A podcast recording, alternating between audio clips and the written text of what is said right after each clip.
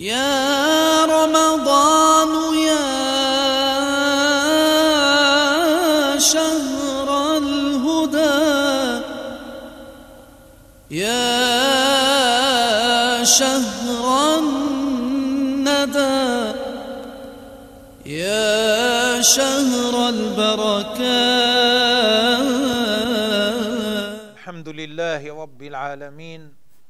له النعمة وله الفضل وله الثناء الحسن صلوات الله الرب الرحيم على أفضل النبيين سيدنا محمد وعلى آله وصحبه الطيبين الطاهرين أما بعد ففي هذا الدرس إن شاء الله تعالى سنتعرض لما يستثنى من الكفر القولي في الدرس السابق كنا قد تكلمنا عن أنواع الكفر الثلاثة وآخر ما ذكرناه وآخر ما ذكرناه من الأنواع الثلاثة هو الكفر القولي الذي محله اللسان الآن إن شاء الله سننتقل للكلام على ما يستثنى من الكفر القولي هناك أحوالا إذا قال الإنسان فيها عبارات كفرية لا يحكم عليه بالكفر الآن إن شاء الله سنتكلم على هذه الأحوال قال المؤلف رحمه الله آمين ما يستثنى من الكفر القولي إيه، هذا الذي أراده رحمه الله الأحوال التي من نطق فيها بكلام هو كفر لا يحكم عليه بالكفر م. يستثنى من الكفر اللفظي حالة سبق اللسان أي أن يتكلم بشيء من ذلك من غير إرادة بل جرى على لسانه ولم يقصد أن يقوله بالمرة يعني غلط أخطأ كلمة أراد أن يقول كلمة خطأ خرج منه كلمة أخرى بغير قصد منه هذا يقال له سبق اللسان إذا إنسان كان يريد أن يقول اللهم أنت ربي وأنا عبدك فغلط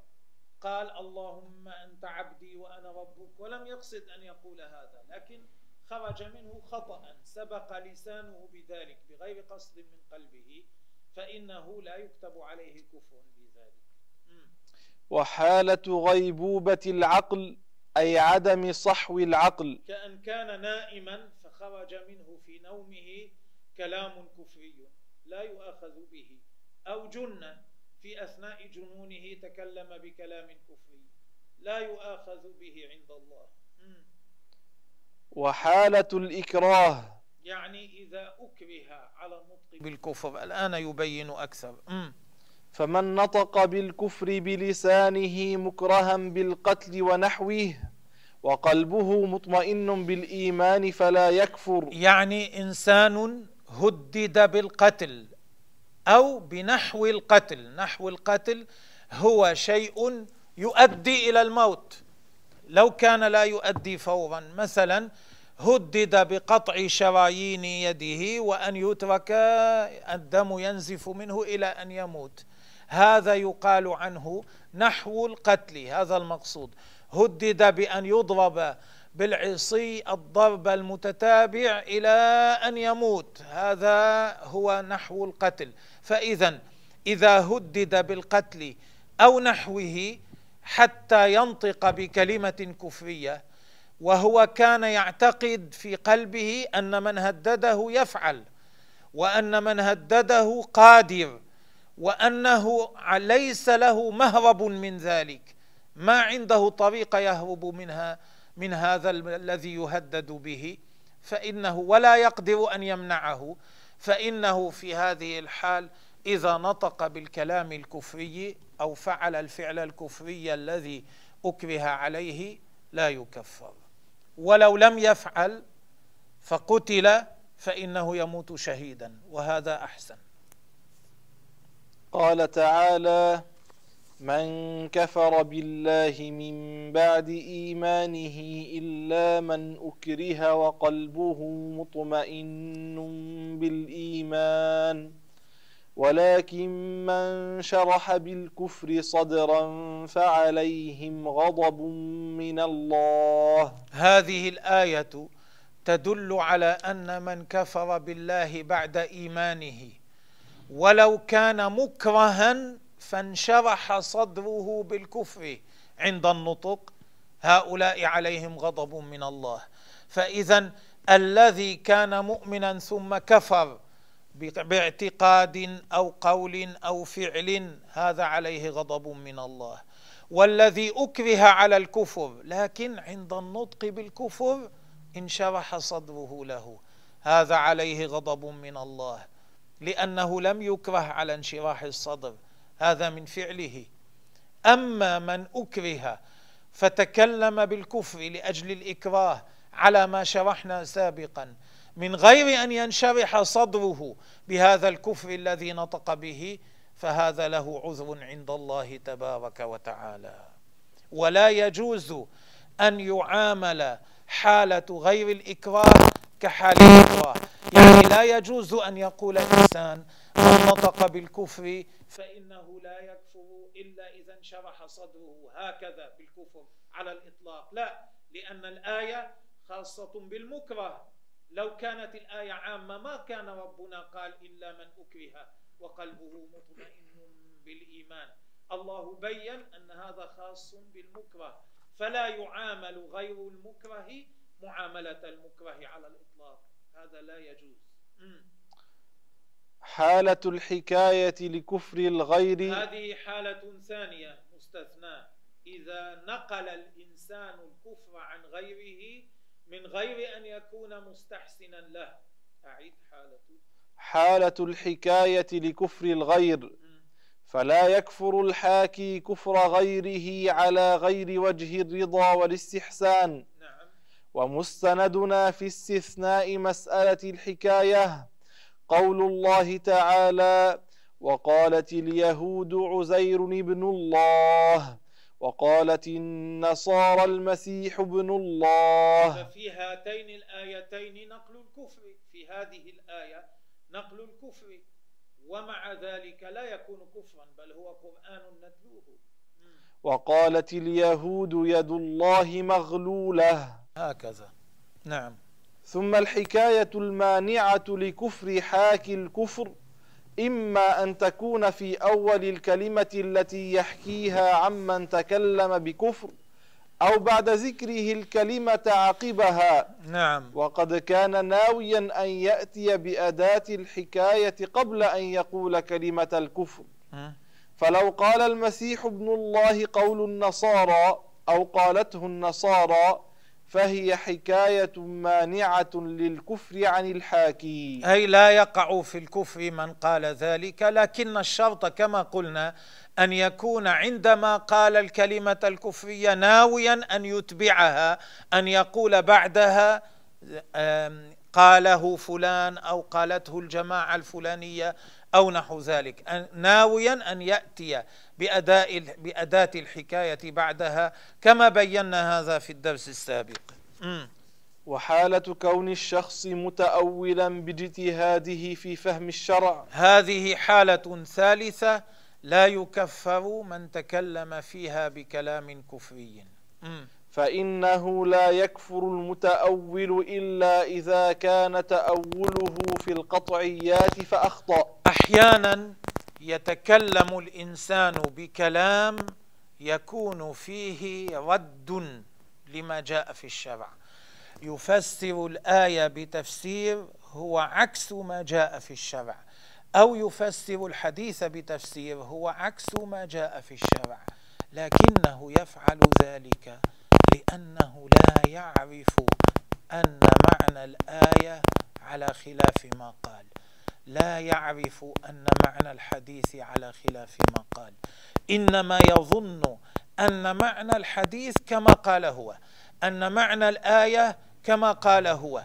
لماذا يظن ذلك لضعفه في اللغة لأنه سمع من بعض الناس ذلك هذا له أسباب ولم يسمع ما عرف أن المسلمين يفسرون الآية والحديث على غير ما فسره هو في هذه الحال لا يكفر مثل هذا لا يحكم عليه بالكفر لكن يعلم إلا إذا كان تأوله في القطعيات إلا إذا كان تفسيره الذي فسره يكذب أصل معنى الشهادتين أو كان تفسيره الذي فسره يكذب شيئا علم أن المسلمين كلهم يقولون بخلافه وينقلون عن شرع الله خلافه مثال الحال الأولى لو أن إنسانا فاستوى آية في القرآن بأن معناها أن الله يجهل بعض الأشياء ثم يعلمها بعد ذلك فإنه مهما بلغ به الجهل لا يعذر في ذلك ويكون كافرا مثال الحال الثانية إنسان يعلم أن كل المسلمين يثبتون عذاب القبر ويفسرون بعض الآيات في القرآن بأنها في عذاب القبر ويذكرون أحاديث في عذاب القبر فيأتي هو فيفسر الآية بغير ما قالوا أو يفسر يحمل الحديث على غير ما قالوا وهو يعلم أن المسلمين كلهم ينقلون عن نبيهم عليه الصلاة والسلام معنى غير الذي هو أتى به فإنه يكفر عند ذلك مثل بعض الناس الذين يعرفون أن المسلمين مطبقون مجتمعون كلهم لا يختلفون في أن شرب الخمر حرام وينقلون هذا عمن قبلهم وهم عمن قبلهم إلى نبي الله عليه الصلاة والسلام ثم يقول هو فاجتنبوه ليس معناه أنه حرام يعني مكروه لا يحرم شرب الخمر يكره مثل هذا لا يعذر لأنه تأول في القطعيات هذا معنى إلا إذا تأول في القطعيات إلا إذا تأول تأولا هو ضد أصل معنى الشهادتين لأنه هذا ما لا يكون حصل الإيمان بالله لا يكون عرف الله أو لا يكون عرف الرسول عليه الصلاة والسلام أو كذب شيئا معلوما من الدين بالضرورة يعلم أن المسلمين كلهم قالوا بخلافه إلا إذا كان تأوله في القطعيات فأخطأ فإنه لا يعذر نعم كتأول الذين قالوا بقدم العالم وأزليته كابن تيمية آه، مثل هؤلاء الذين فسروا بعض بعض الأحاديث على غير معناها ثم وبعض الآيات على غير معناها فأداهم هذا إلى أن قالوا إن الله لم يخلق نوع العالم بل نوع العالم كان في الأزل مع الله ليس بخلق الله فإن هؤلاء لا يعذبون ولا يقال تأولوا فأخطأوا فهم معذورون لأنهم تأولوا في القطعيات والتأول في القطعيات مردود لا يقبل لا يعذر التأول في القطعيات لا يعذر من فعله من أتى به م. وأما مثال من لا يكفر ممن تأول م. فهو كتأول الذين منعوا الزكاة في عهد أبي بكر آه. بأن الزكاة وجبت في عهد الرسول لأن صلاته كانت عليهم سكنا لهم آه. أي رحمة وطمأنينة وطهرة وأن ذلك انقطع بموته آه. فإن الصحابة لم يكفروهم لذلك لأن هؤلاء فهموا من قوله تعالى خذ من اموالهم صدقه تطهرهم وتزكيهم بها وصل عليهم ان صلاتك سكن لهم ان المراد من قوله خذ اي يا محمد الزكاه لتكون اذا دفعوها اليك سكنا لهم وان هذا لا يحصل بعد وفاته فلا يجب عليهم دفعها لانه قد مات وهو المأمور بأخذها منهم الله تعالى قال خذ من أموالهم صدقة تطهرهم وتزكيهم بها وصل عليهم إن صلاتك سكن لهم هذه الآية في سورة التوبة فيها الأمر للنبي عليه الصلاة والسلام بأخذ الزكاة من المؤمنين بعض الناس الذين كان فهمهم ضعيفاً بعض الناس الاعراب قسم من الناس الاعراب البدو الذين كانوا بعيدين عن النبي عليه الصلاه والسلام ممن اسلم ظنوا ان معنى هذه الايه يا محمد خذ من اموالهم الزكاه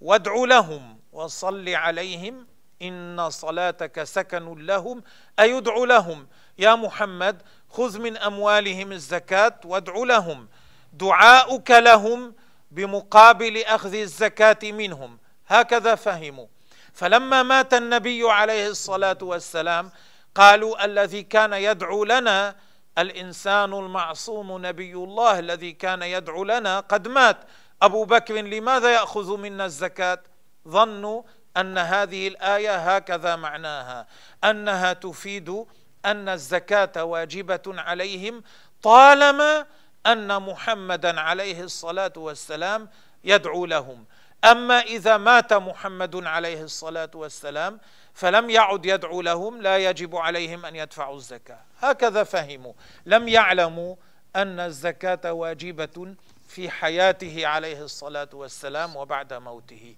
هؤلاء تأولوا فأخطأوا لأنه لم يكن بلغهم كما بلغ غيرهم أن الزكاة حكمها سار مستمر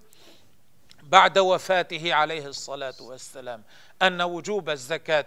حكم سار مستمر بعد وفاة النبي عليه الصلاة والسلام لذلك امتنعوا عن دفع الزكاة وتجمعوا وضموا قوتهم بعضهم إلى بعض وقالوا لا ندفع الزكاة لأبي بكر فاحتاج أبو بكر لمحاربتهم حتى يردهم إلى دفع الزكاة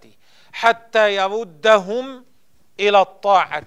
الواجبة لهذا أدخلوا محاربة هؤلاء تحت ما سمي حروب الردة لأن المرتدين كانوا قسمين قسم ارتدوا عن الإسلام إلى الكفر وقسم ارتدوا عن دفع الزكاة فحاربهم أبو بكر لردهم إلى الطاعة الواجبة ولم يحاربهم على انهم كفروا وخرجوا من الاسلام الصحابه لم يعتبروهم كفارا لماذا لانهم تاولوا ولم يكونوا يعرفون المعنى الصحيح ظنوا ان معنى الايه على ما ذهبوا اليه لجهلهم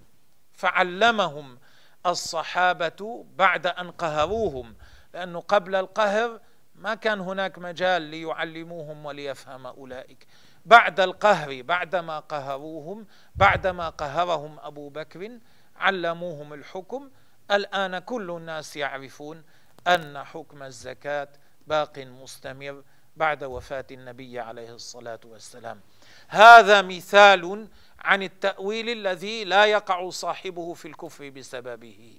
أما من تأول في القطعيات فلا يقبل, فلا يقبل تأوله من رد كلام المسلمين كلهم من أيام النبي إلى أيامه بتأول ابتدعه هذا لا يقبل كلامه م. ولم يفهم ولا يكون له عذرا امضي ولم يفهموا أن الحكم عام في حال حياته وبعد موته صلى الله عليه وسلم كما شرحنا وإنما قاتلهم أبو بكر كما قاتل المرتدين الذين اتبعوا مسيلمة الكذاب في دعواه النبوة لأنه ما كان يمكنه أن يأخذ منهم قهرا بدون قتال نعم لأنهم كانوا ذوي قوة فاضطر إلى القتال آه. وكذلك الذين فسروا قول الله تعالى فهل أنتم منتهون بأنه تخيير وليس تحريما للخمر فشربوها لأن عمر ما كفرهم وإنما قال اجلدوهم ثمانين ثمانين ثم إن عادوا فاقتلوهم رواه ابن أبي شيبة كذلك مثال آخر عن المتأول الذي لا يكفر بتأوله هم الذين آه، أجازوا شرب الخمر بعض الصحابة ما فهم قول الله تعالى فهل أنتم منتهون على وجهه ظن أن معناه تخيير إن شئتم توقفوا عن شرب الخمر وإن شئتم لا تتوقفوا قرأ بعض الآيات في القرآن ما فهمها على وجهها إيه، ليس على الذين آمنوا وعملوا الصالحات جناح فيما طعموا إذا ما اتقوا ظن أن معناها أن الذي يتقي الله تعالى لا جناح عليه إذا شرب الخمر هكذا ظن المعنى عمر ما قبل هذا منه قال له تأولت فأخطأت انت تاولت الايه بهذا المعنى لانك ما فهمتها على وجهها غلطت لو اتقيت الله ما شربت الخمر لو انك اتقيت الله من تقوى الله ان تترك شرب الخمر ليس معنى الايات على ما ذهب اليه وهمك في هذه الحادثه وهذه الحادثه حادثتان لم يكفر عمر رضي الله تعالى عنه من تأول لأن هؤلاء ما كان بلغهم أن الخمر قد حرمت ظنوا أن الأمر فيه فسحة لهم يجوز لهم أن يشربوها إذا أرادوا ما كان بلغهم الخبر كما بلغ غيرهم فتأولوا الآيات فهموها على غير وجهها عمر ما كفرهم وإنما أمر أن يجلد الذين شربوها كل واحد ثمانين جلدة لكن قال إن عادوا فاقتلوهم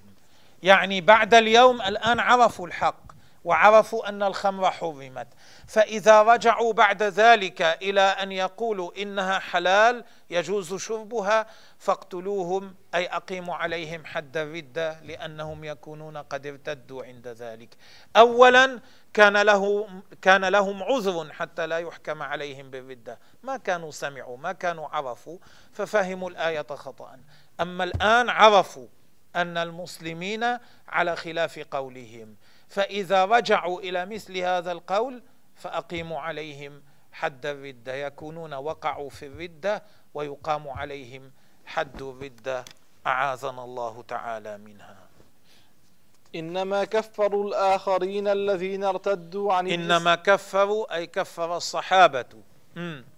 إنما كفروا الآخرين الذين ارتدوا عن الإسلام لتصديقهم لمسيلمة الكذاب الذي ادعى الرسالة آه. فمقاتلتهم لهؤلاء الذين تأولوا منع الزكاة على هذا الوجه كان لأخذ الحق الواجب عليهم في أموالهم آه. وذلك وذلك كقتال البغاة فإذا كما شرحنا هذا بمعنى ما ذكرناه أن قتال الصحابة للمرتدين كان على وجهين قسم كفروا بالله فقوتلوا لأنهم كفروا بعد الإيمان مثل الذين آمنوا بنبوة مسيلمة وقسم لم يكفروا بالله لكن ارتدوا عن دفع الزكاة ارتدوا أي تركوا رجعوا رجعوا عن دفع الزكاة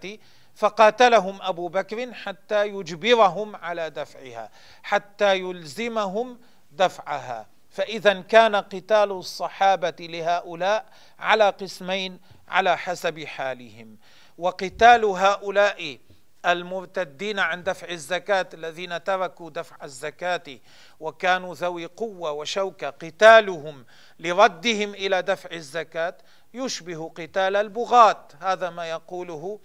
شيخنا رحمه الله تعالى يشبه, يشبه قتال البغاة البغاة مؤمنون خرجوا على الخليفة بغير حق خرجوا على الخليفة بتأول وهذا التأول باطل فاسد خرجوا على الخليفة بتأويل فاسد فيقاتلهم الخليفة لردهم إلى الحق كما خرج أولئك مانع الزكاة بتأويل فاسد فقاتلهم أبو بكر لردهم إلى الحق يعني أحيانا الخليفة يقاتل المسلمين لردهم إلى الحق كقتال البغاة وذلك, كقتال البغاة فإنهم لا يقاتلون لكفرهم م. بل يقاتلون لردهم إلى طاعة الخليفة نعم كالذين قاتلهم سيدنا علي في الوقائع الثلاث وقعة الجمل ووقعة صفين مع معاوية ووقعة النهروان مع الخوارج في هذه الوقعات الثلاث قاتل سيدنا علي أناسا خرجوا عليه بغير حق فكانوا بغاة في هذه هذه الوقعات الثلاث مثال عن مقاتلة المسلمين لردهم إلى الحق عن مقاتلة الخليفة المسلمين لردهم إلى الحق وعلي في المرات الثلاث كان مأمورا بقتالهم النبي عليه الصلاة والسلام أمره بقتالهم فإنه قال أمرت بقتال الناكثين والقاسطين والمارقين والناكثون من قاتله في الجمل والقاسطون من قاتله في صفين والمارقون من قاتله في النهروان أمرت أي أمرني رسول الله صلى الله عليه وسلم وهو ما جاء في كتاب الله وإن طائفتان من المؤمنين اقتتلوا فأصلحوا بينهما فإن بغت إحداهما على الأخرى فقاتلوا التي تبغي حتى تفيء إلى أمر الله فقاتلوا التي تبغي وقد كانت طائفة علي هي الطائفة المحقة ومن خرجوا عليه كانوا بغاة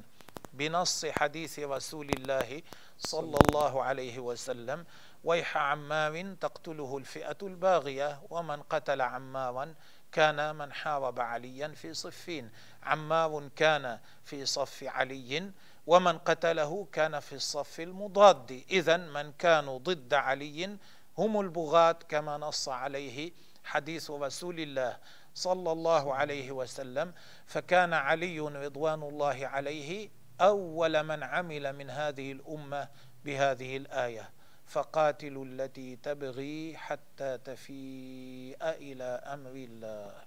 امضي على أن من الخوارج صنفا هم كفار حقيقة يعني لما قلنا وقعت الخوارج لما قال المصنف رحمه الله ووقعت الخوارج مع النهروان في ووقعت النهروان مع الخوارج أراد بذلك أنهم كانوا مسلمين لكن تأولوا تأولا فاسدا بعض الآيات فقوتلوا لردهم إلى الحق إلا أن هناك فرقة منهم بلغوا الكفر والعياذ بالله في حديث رسول الله صلى الله عليه وسلم ما يدل على أنهم كفروا حقيقة بلغوا الكفر بشذوذهم نعم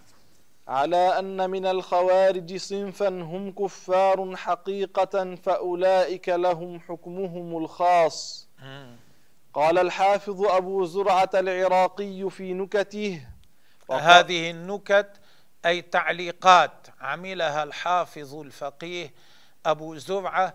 ابن الحافظ الفقيه زين الدين العراقي حافظ ابن حافظ فقيه ابن فقيه أصولي ابن أصولي شافعي بن شافعي هذا الحافظ أبو زرعة العراقي له نكت تعليقات على ثلاث كتب من أشهر كتب الشافعية يقول في هذه النكت وقال شيخنا أيضا يعني البلقيني يعني بشيخنا قوله شيخنا البلقينية ينبغي أن يقال بلا تأويل آه، يعني عندما يقال عندما ذكر آه، رد الحكم أو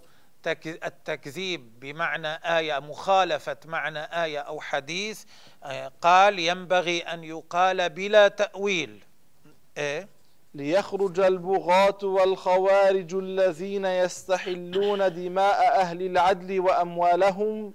ويعتقدون تحريم دمائهم على أهل العدل يعني نحن لا نكفر البغاة مع أن البغاة بسبب سوء تأويلهم اعتقدوا أنهم محقون وأن مقاتلتهم لأهل العدل الذين مع الخليفة آه، شيء حسن وأنهم إذا قتلوا من كان مع الخليفة ما عليهم حرج عند الله يجوز لهم ذلك وكذلك الخوارج استجازوا هذا كانوا يقاتلون أهل العدل وهم يظنون انهم محقون وان اهل العدل هم المبطلون مع ذلك لا نكفرهم لان هذا الحكم الذي حكموا به كان بتاويل مع خفاء الحق عنهم ما عرفوا ان المسلمين على خلاف كلامهم والذين انكروا وجوب الزكاه عليهم بعد رسول الله صلى الله عليه وسلم بالتاويل فإن الصحابة رضي الله عنهم لم يكفروهم يعني كما بينا كما قلنا وهذا شاهد من منقول المذهب هذا شيء وارد في المذهب في مذهب الشافعية لمسألة التأويل بالاجتهاد يدل على أن المتأول باجتهاده في فهم بعض الآيات أو الأحاديث إذا أخطأ لا يكفر لكن كما قلنا إلا إذا كان تأوله في القطعيات م. ومما يشهد من المنقول في مسألة الاجتهاد بالتأول وحكاية الكفر أيضا مما يشهد من كلام الشافعية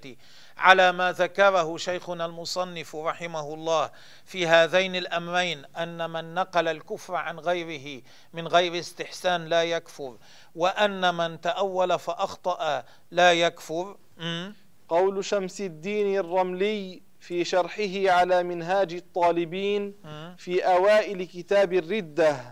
في شرح قول النووي الردة قطع الإسلام بنية أو قول كفر ما نصه فلا أثر لسبق لسان آه، أو فلا أثر لسبق لسان يعني من سبق لسانه بالكفر لا يكتب عليه م. فلا أثر لسبق لسان أو إكراه أو إكراه من أكره على الكفر كما ذكرنا بالقتل ونحوه بالشروط التي ذكرناها لا يكتب عليه الكفر واجتهاد وحكاية كفر كذلك من حكى الكفر عن غيره لا يكفر ولا يكتب عليه الكفر وكذلك من اجتهد قصده باجتهد أي تأول فغلط في فهم بعض الآيات أو الأحاديث فإنه لا يكفر عند ذلك على ما شرحناه وقول المحشي أيضا يدل على ما هو على أن مذهب الشافعي قال علماء ذ...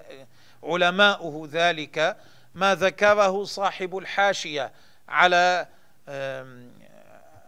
على نهاية المحتاج وقول المحشي أي صاحب الحاشية على الشرح نور الدين علي الشبرملسي المتوفى سنة وثمانين من مشاهير المتأخرين من فقهاء الشافعية عند قول الرملي واجتهاد ما نصه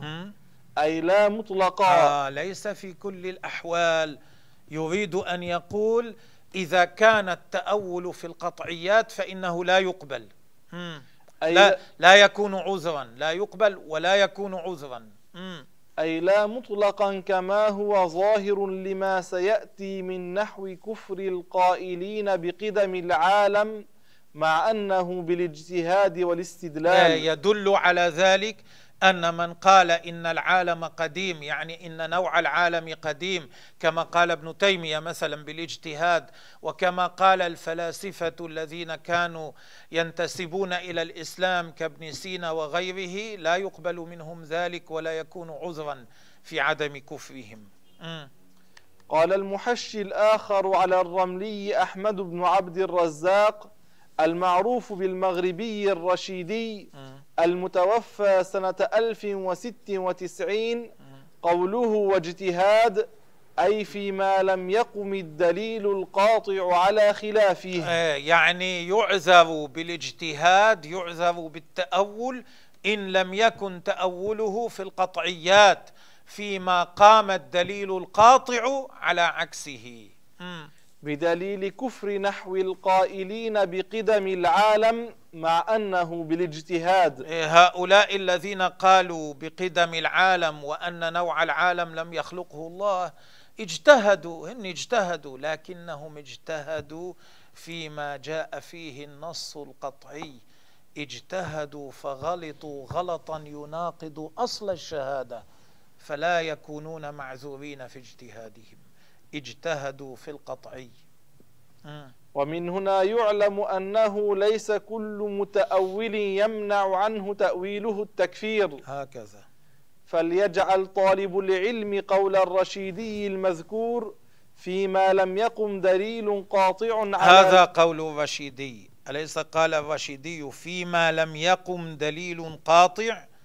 هذا هذا القول قول الرشيدي هذا ليجعله طالب العلم على ذكر منه ليجعل هذا في قلبه مم. فليجعل طالب العلم قول الرشيدي المذكور فيما لم يقم دليل قاطع على ذكر يعني أن يكون مستحضرا لهذه الكلمة في قلبه لأنها مهمة هكذا لأن التأول مع قيام الدليل القاطع لا يمنع التكفير عن صاحبه كما سبق ذكره امضي وقولنا في الخوارج وما قلناه في الخوارج باستثناء بعضهم من الذين لم يكفروا آه، لماذا قلنا الخوارج متأولون حاربهم الصحابة علي ثم من بعده حاربوهم لا على أنهم كفار إنما على أنهم مسلمون تأولوا فأخطأوا لماذا استثنينا قسما منهم الآن يبين لثبوت ما يقتضي التكفير في بعضهم لأن بعضهم وصلوا إلى حد الكفر لذلك قال النبي عليه الصلاة والسلام آه، لذلك قال النبي عليه الصلاة والسلام في بعض منهم إنهم كلاب النار ولذلك قال يمرقون من من الدين كما يمرق السهم من الرمية لا يتعلق منها بشيء يعني يخرجون من الدين لا يتعلقون بشيء من الدين كما أن السهم القوي السريع إذا رمي به الصيد يدخل ويخرج ثم أنت تنظر إلى السهم لا تجد عليه أي أثر من من من الطريدة من الصيد الذي رمي به فتشك أصابه أو لم يصبه وهكذا حال هؤلاء يتركون الدين يخرجون من الدين لا يتعلقون بشيء منه هذا لأن قسما منهم من الخوارج كانوا كفارا حقيقة مثلا قسم منهم كذبوا بسورة يوسف قالوا سورة يوسف ليست من القرآن قسم منهم أنكروا قسم منهم كفروا كل من يخالفهم قالوا كل واحد يخالفنا كافر كل أهل السنة كفار مثل هؤلاء كفار قطعا مم. لثبوت ما يقتضي التكفير في بعضهم مثاله ما ذكرناه مم. كما يؤيده قول بعض الصحابة الذين رووا أحاديث الخوارج إيه لذلك قال النبي عليه الصلاة والسلام لئن أدركتهم لأقتلنهم قتل عاد لأن منهم من وصل إلى درجة الكفر والعياذ بالله تعالى وأما ما يروى عن سيدنا علي من أنه قال إخواننا بغوا علينا فليس فيه حجة للحكم على جميعهم بالإسلام لأنه لم يثبت إسنادا عن علي إيه هذا ما يرويه بعضهم رواية شاذة أن عليا قال في الخوارج إخواننا بغوا علينا هذا شاذ ولا يصح ولا يثبت عن علي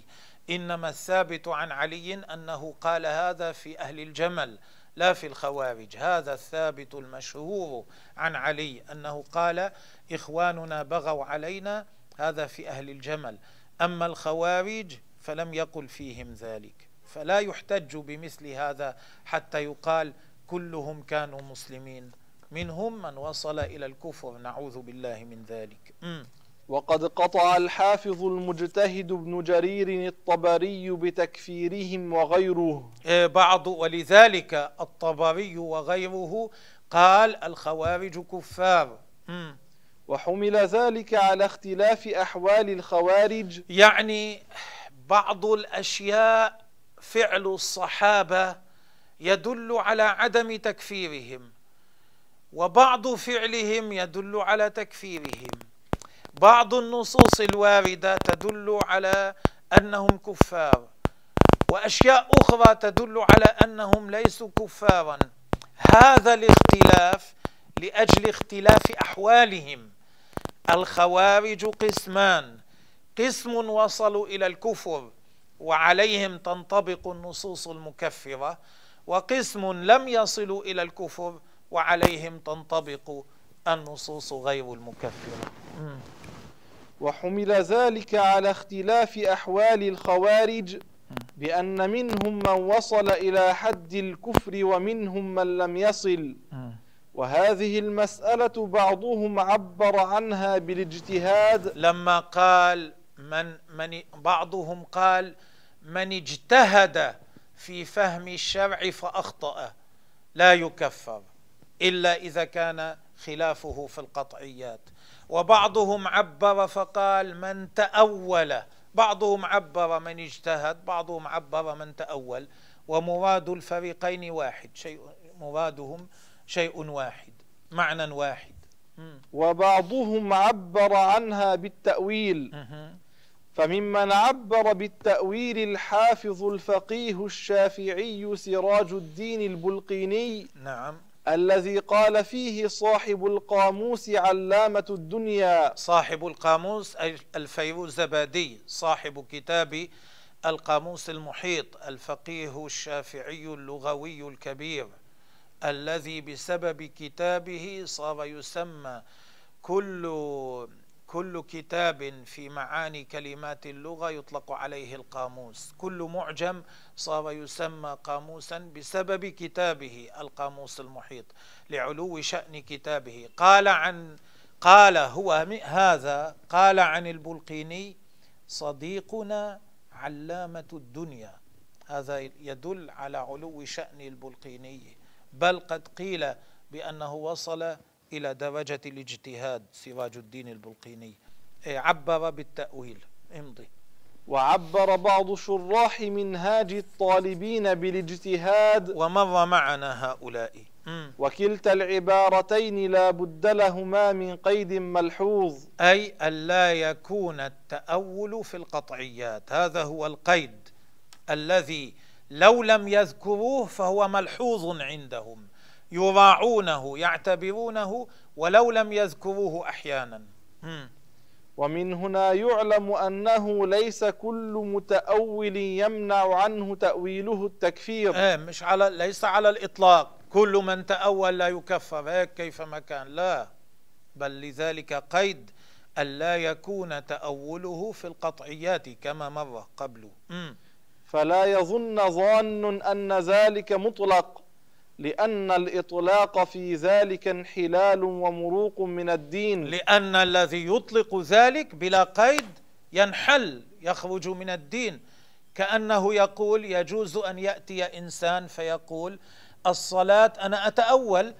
الصلوات المفروضة ليست الصلوات الخمس أقم الصلاة لدلوك الشمس ليس معناها صلاة الظهر أقم الصلاة لدلوك الشمس إلى غسق الليل إلى آخره ليس معنى هذه الصلوات التي أمر الله بالمحافظة عليها هي الصلوات المفروضة لا الصلوات معناها أن يدعو الإنسان الله يكفي أن يقول في الصباح دعاء يكفي أن يقول عند الظهر دعاء وهذا يتأول بذلك مثل هذا التأول لا يقبل لأنه تأول في القطعي لو فتح هذا الباب على مصراعيه الذي يفتح الباب على مصراعيه يكفر والعياذ بالله تعالى انما التاول يكون عذرا في دفع الكفر اذا لم يكن في القطعيات على الوجه الذي سبق ان شرحناه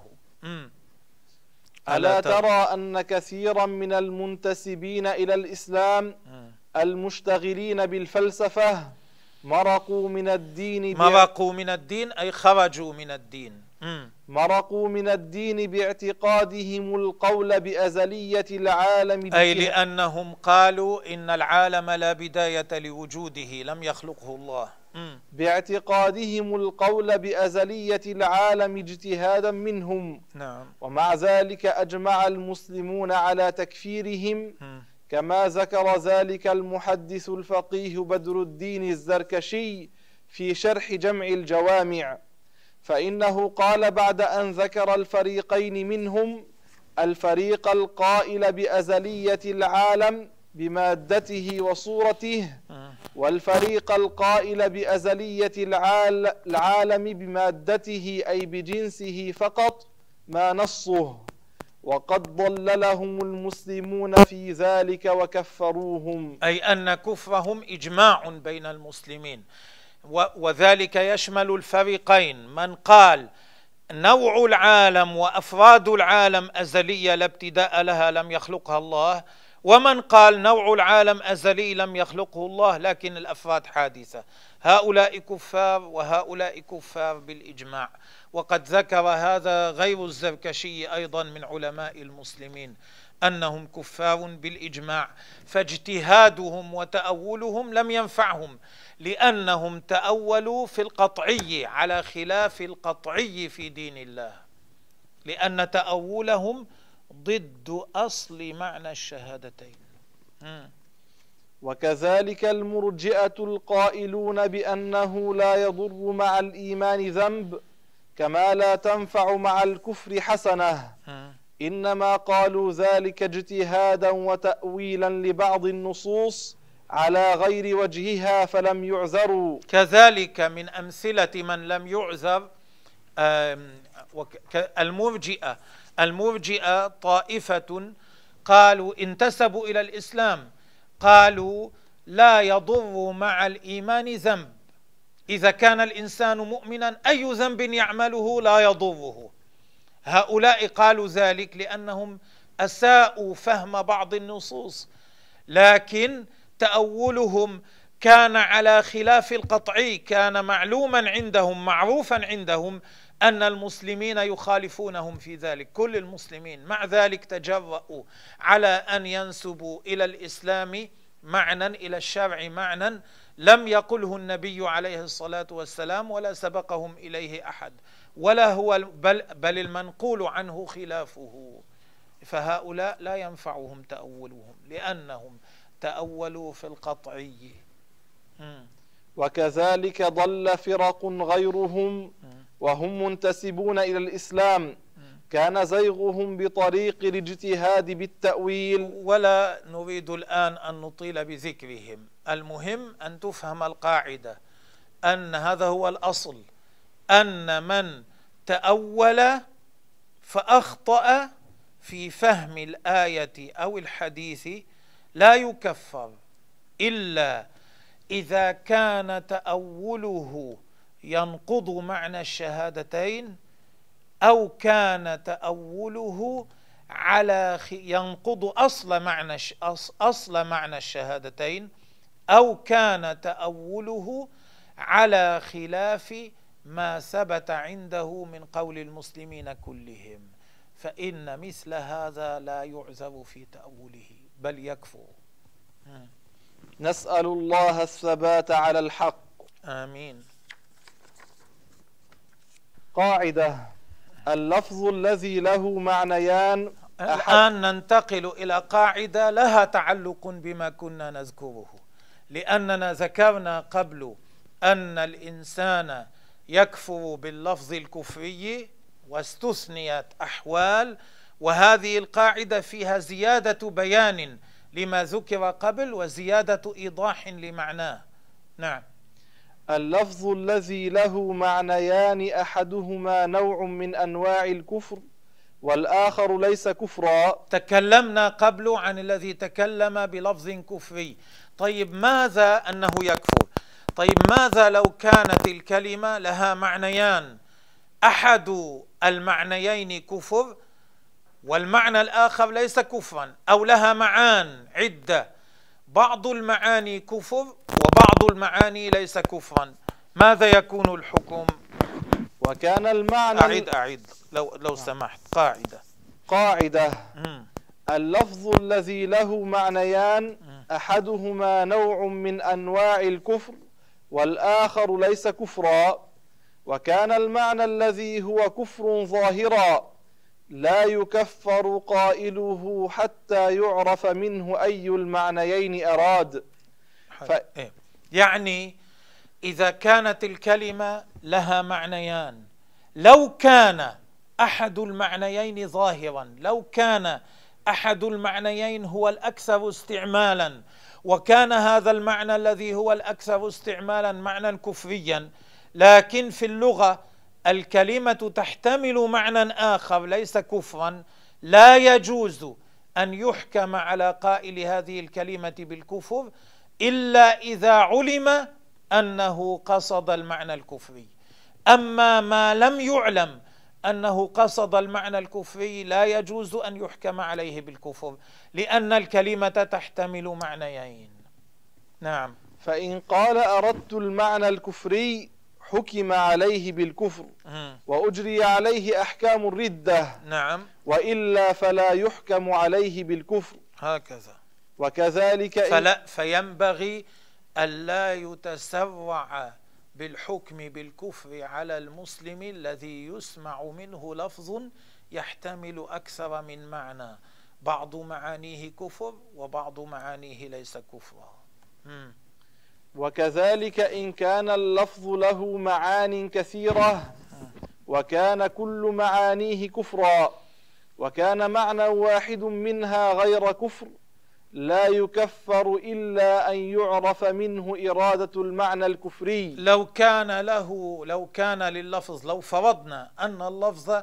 كان له عشرين معنى كان له عشرون معنى وكان تسعة وكان تسعة عشر معنى من هذه المعاني كفرا ومعنى واحدا ليس كفرا لو فرضنا لا يحكم على قائله بالكفر حتى يعلم أنه أراد المعنى الكفري فما لم يعلم ذلك لا يجوز أن يحكم عليه بالكفر وهذا هو الذي ذكره بعض العلماء الحنفيين في كتبهم نعم وأما ما يقوله بعض الناس من أنه إذا كان في الكلمة تسعة وتسعون قولا بالتكفير وقول واحد بترك التكفير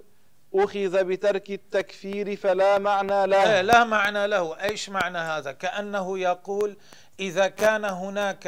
أناس كثيرون أغلبهم قالوا هذا كفر هذه الكلمة كفر وقليل قال هذه الكلمة ليست كفرا نأخذ بحكم الأقلية عجيب هذا خلاف ما يقولونه كمان عن الديمقراطية ما هذا هذا غريب لا نأخذ بحكم بما قال الأكثر ليس يبنى الأمر على هذا ولا بما قال الأقل إنما يبنى الأمر بما ساعد عليه الدليل على ما ساعد عليه الدليل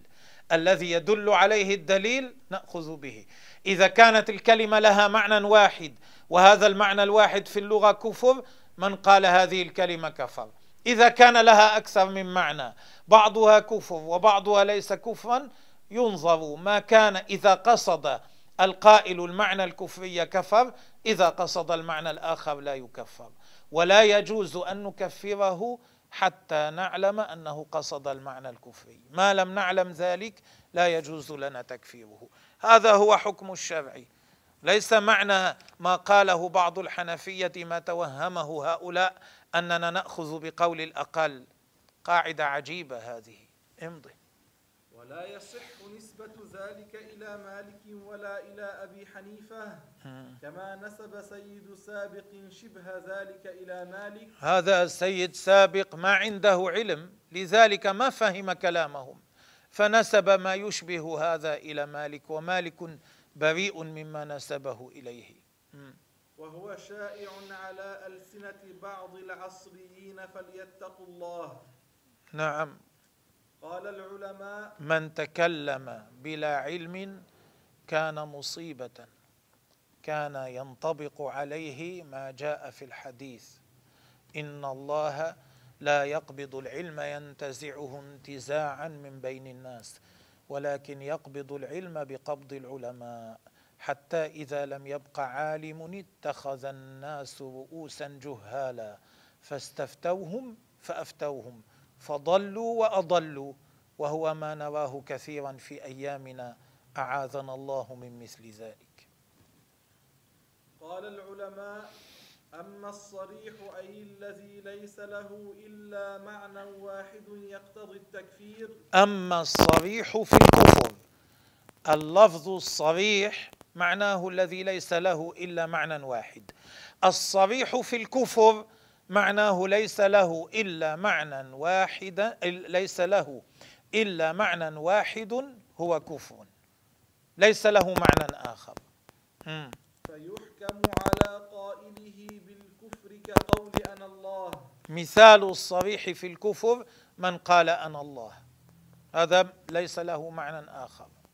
حتى لو صدر هذا اللفظ من ولي في حالة غيبة عقله حتى الولي لو غاب عقله بسبب شدة المحبة غاب غاب عقله غاب عن وعيه فتكلم بلسانه بمثل هذه الكلمة فإنه يعذب لو كان لا يحكم بكفره لأن عقله غائب لكنه يعذب يزجر يمنع ولو احتيج إلى الضرب لمنعه عن قول هذه الكلمة وذلك إنكارا للمنكر ولو لم يكن هو مكلفا تلك الساعة قال ذلك عز الدين بن عبد السلام وذلك لأن التعزير يؤثر في من غاب عقله تعزير الزجر أحيانا الزجر يكون بنظرة أحيانا بصرخة أحيانا بضرب أحيانا بغير بتأنيب يختلف أحيانا بغير ذلك م. وذلك لأن التعزير يؤثر في من غاب عقله أه. كما يؤثر في الصاح العاقل أه. وكما يؤثر في البهائم يدل على أنه يؤثر في من غاب عقله تأثيره في البهيمة أه. فإنها إذا جمحت فضربت تكف عن جموحها مع أنها ليست بعاقلة نعم كذلك الولي الذي نطق بالكفر في حال الغيبة في غيبة عقله عندما يضرب أو يصرخ عليه يكف للزاجر الطبيعي لأن طبيعة في طبيعة الإنسان أن ينزجر في مثل هذه الحال أن يتوقف ينزجر يتوقف على أن الولي لا يصدر منه كفر في حال حضور عقله هذا هو القول المنصوب أن الولي إذا كان صاحيا لا ينطق بالكفر لأنه صار حبيب الله والله لا يعذب حبيبه من صار حبيب الله لا ينقلب بعد ذلك عدوا لله إلا أن يسبق لسانه نعم أما سبق اللسان فيجوز أن يصدر منه لأن الولي محفوظ من الكفر بخلاف المعصية الكبيرة أو الصغيرة هكذا أليس أليس جاء في الحديث أن أن في الحديث القدسي أن الله تعالى قال من عادى لي وليا فقد آذنته بالحرب وما يزال عبدي يتقرب إلي وما تقرب الي عبدي بشيء احب الي مما افترضت عليه وما يزال عبدي يتقرب الي بالنوافل حتى احبه فاذا احببته كنت سمعه الذي يسمع به وبصره الذي يبصر به ويده التي يبطش بها ورجله التي يمشي بها ولئن سالني لاعطينه ولئن استعاذ بي لاعيذنه من وصل الى هذه الرتبه كيف ينقلب بعد ذلك عدوا لله تعالى لذلك قال العلماء إن الولي يعصمه الله تعالى من الكفر ومعنى كنت يده التي يبطش بها ورجله التي يمشي بها أي أعصمه من أن يصل بسبب فعل يده إلى حال يكون فيها يصير فيها عند الله تبارك وتعالى ممقوتا مبذولا وهكذا خاسرا في الآخرة وهكذا باقي ما جاء بخلاف أي أوفقه هذا معناه بخلاف المعصية الكبيرة أو الصغيرة فإن ليس معناه كما هو ظاهر أن يد الإنسان تصير هي الله هذه السخافة لا يعتقدها إلا كافر بخلاف المعصية الكبيرة أو الصغيرة فإن ذلك يجوز على الولي نعم لكن لكن لا يستمر عليه بل يتوب عن قرب هكذا وقد يحصل من الولي معصية كبيرة قبل موته بقليل لكن لا يموت إلا وقد تاب كطلحة بن عبيد الله والزبير بن العوام رضي الله عنهما فإنهما خرجا على أمير المؤمنين علي بن أبي علي رضي الله عنه بوقوفهما مع الذين قاتلوه في البصرة إيه، كانوا مع الذين في المعسكر المضاد لعلي وبهذا وهذا فيه إثم فيه ذنب حرام م. فذكر علي كلا منهما حديثا علي قبل نشوب القتال ذكر كل كل واحد منهما بحديث سمعه من نبي الله عليه الصلاة والسلام أما الزبير فقال له ألم يقل لك رسول الله إنك لتقاتلن عليا وأنت ظالم له فقال نسيت لما ذكر الزبير بهذا الحديث قال الزبير نسيت الآن أنت ذكرتني نعم فذهب منصرفا عن قتاله فترك قتاله وذهب منصرفا ما قاتله ثم لحقه في طريقه رجل من جيش علي فقتله رجل فاسد كان في جيش علي لحقه فقتله طعنه بالرمح في ظهره فقتله رضي الله عنه لما عرف علي أن الزبير قتل قال بشر قاتل ابن صفية بالنار ابن صفية هو الزبير لأنه ما قتله إلا بعد أن تاب وترك وهكذا شأن الولي من الأولياء لا يموت مصرا على على الكبيرة إذا وقع فيها إنما يتوب قبل أن يموت نعم فتاب بتذكير علي له فلم يمت إلا تائبا واما طلحه فقال له علي الم يقل رسول الله صلى الله عليه وسلم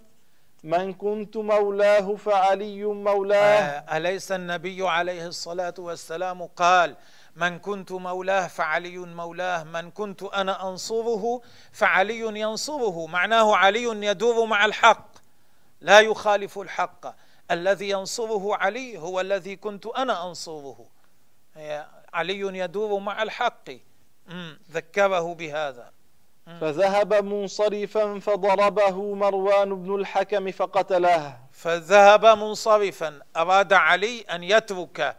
الجماعة التي ضد كانت ضد أراد طلحة أن يترك الجماعة التي كانت ضد علي وكان في هذه الجماعة رجل يقال له مروان بن الحكم قال الآن أنتقم من طلحة فرماه بسهم فقتله والعياذ بالله تعالى وهو أيضا تاب وندم عند ذكر وهو أي طلحة رضي الله عنه وهو أيضا تاب وندم عند ذكر علي له هذا الحديث فكل منهما ما مات إلا تائبا إيه، حتى روي أن طلحة قبل أن يموت مر به رجل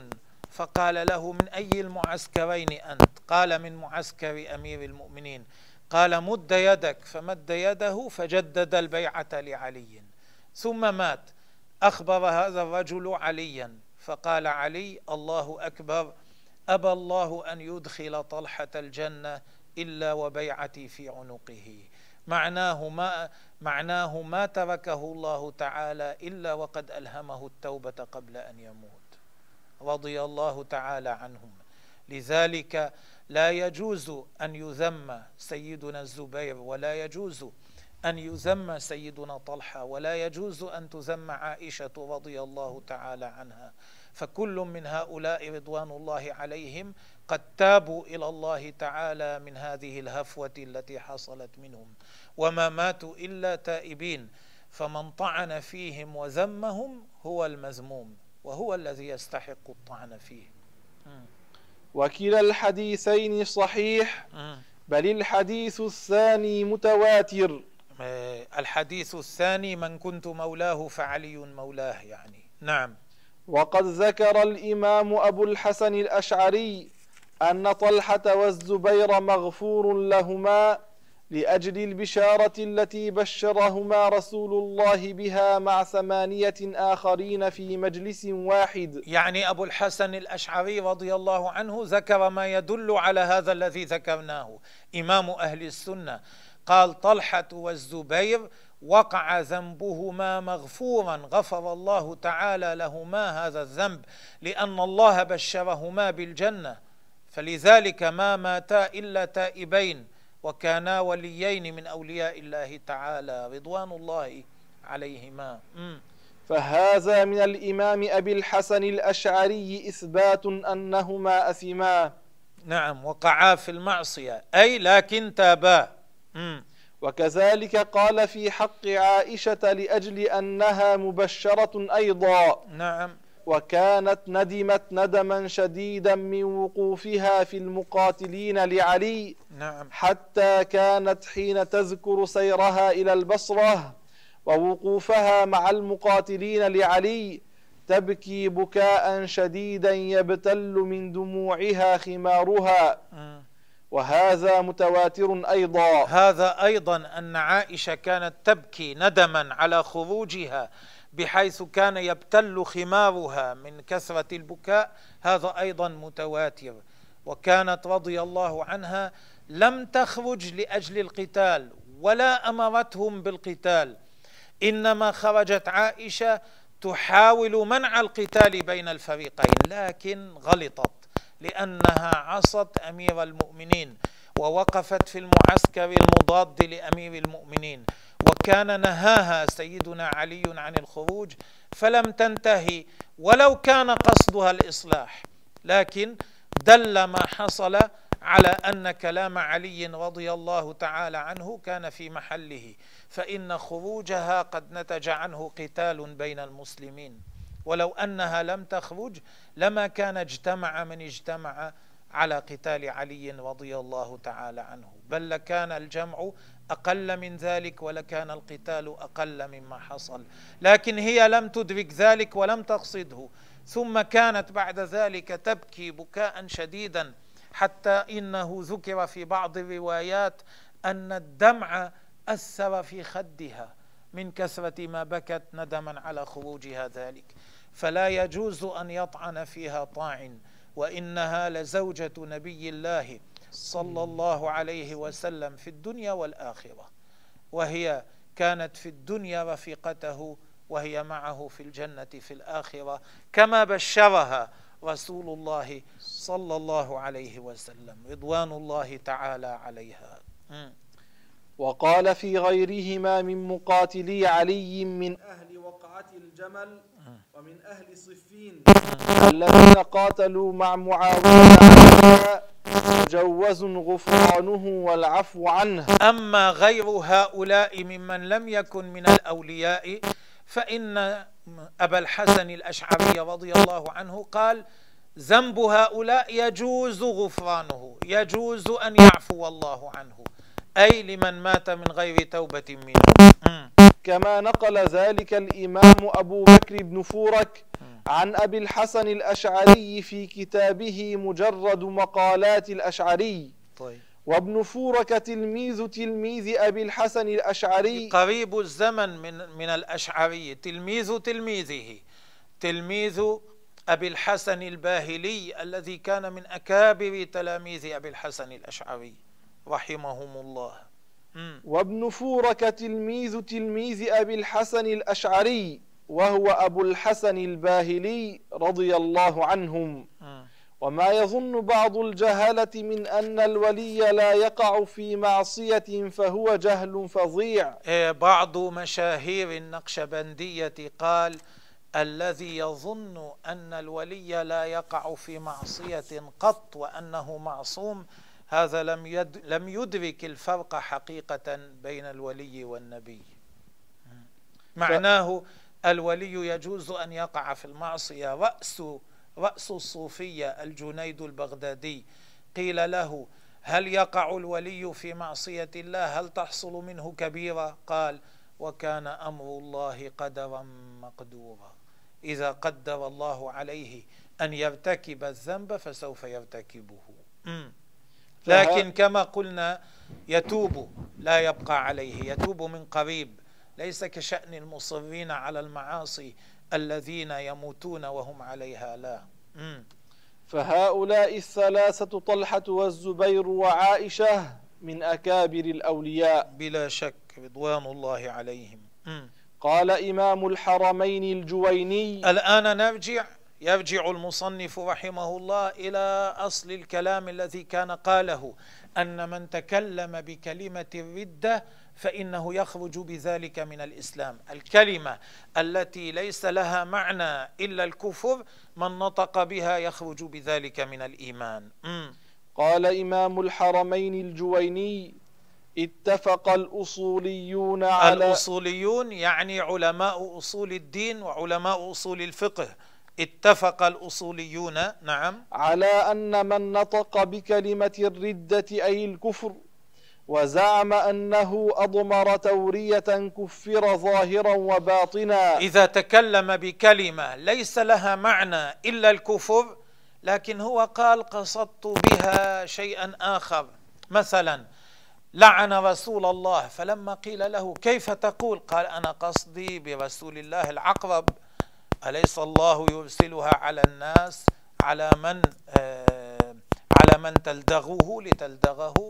أنا هذا لا يقبل منه لأنه لا يعرف في اللغة إطلاق رسول الله على العقرب هذا معنى ابتدعه هو ليس من المعاني التي هي في اللغة لهذه الكلمة فمثل هذا التأويل لا يقبل يرد عليه ويحكم عليه بالكفر لأن كلمته صريحة في الكفر وأقرهم على ذلك أي فلا ينفعه التأويل البعيد م. كالذي يقول بعامية بعض البلاد يلعن رسول الله آه. ويقول قصدي برسول الله الصواعق هذا مثل الذي يقول قصدي برسول الله العقرب أيضا هذا لا يعرف في اللغة هذا تأويل بعيد أي أول الكلام بما لا تحتمله اللغة بل بمعنى هو ابتدعه ليس الناس عليه فهذا يكفر وقد عد كثير من الفقهاء كالفقيه الحنفي بدر الرشيد وهذا إجماع من الأصوليين وقد عد كثير من الفقهاء كالفقيه الحنفي بدر الرشيد وهو قريب من القرن الثامن الهجري أشياء كثيرة أي كلمات كثيرة مكفرة فينبغي الاطلاع عليها فإن من لم يعرف الشر يقع فيه فليحذر نعم فقد ثبت عن أحد الصحابة أنه أخذ لسانه وخاطبه يعني أخذ لسانه أمسك بلسانه وخاطبه بعد أن تركه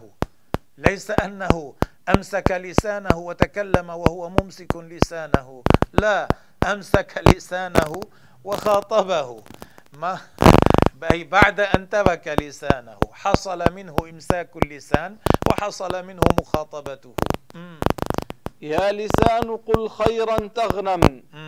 واسكت عن شر تسلم من قبل أن تندم أي يا صاحب اللسان قل خيرا تغنم واسكت عن شر تسلم من قبل أن تندم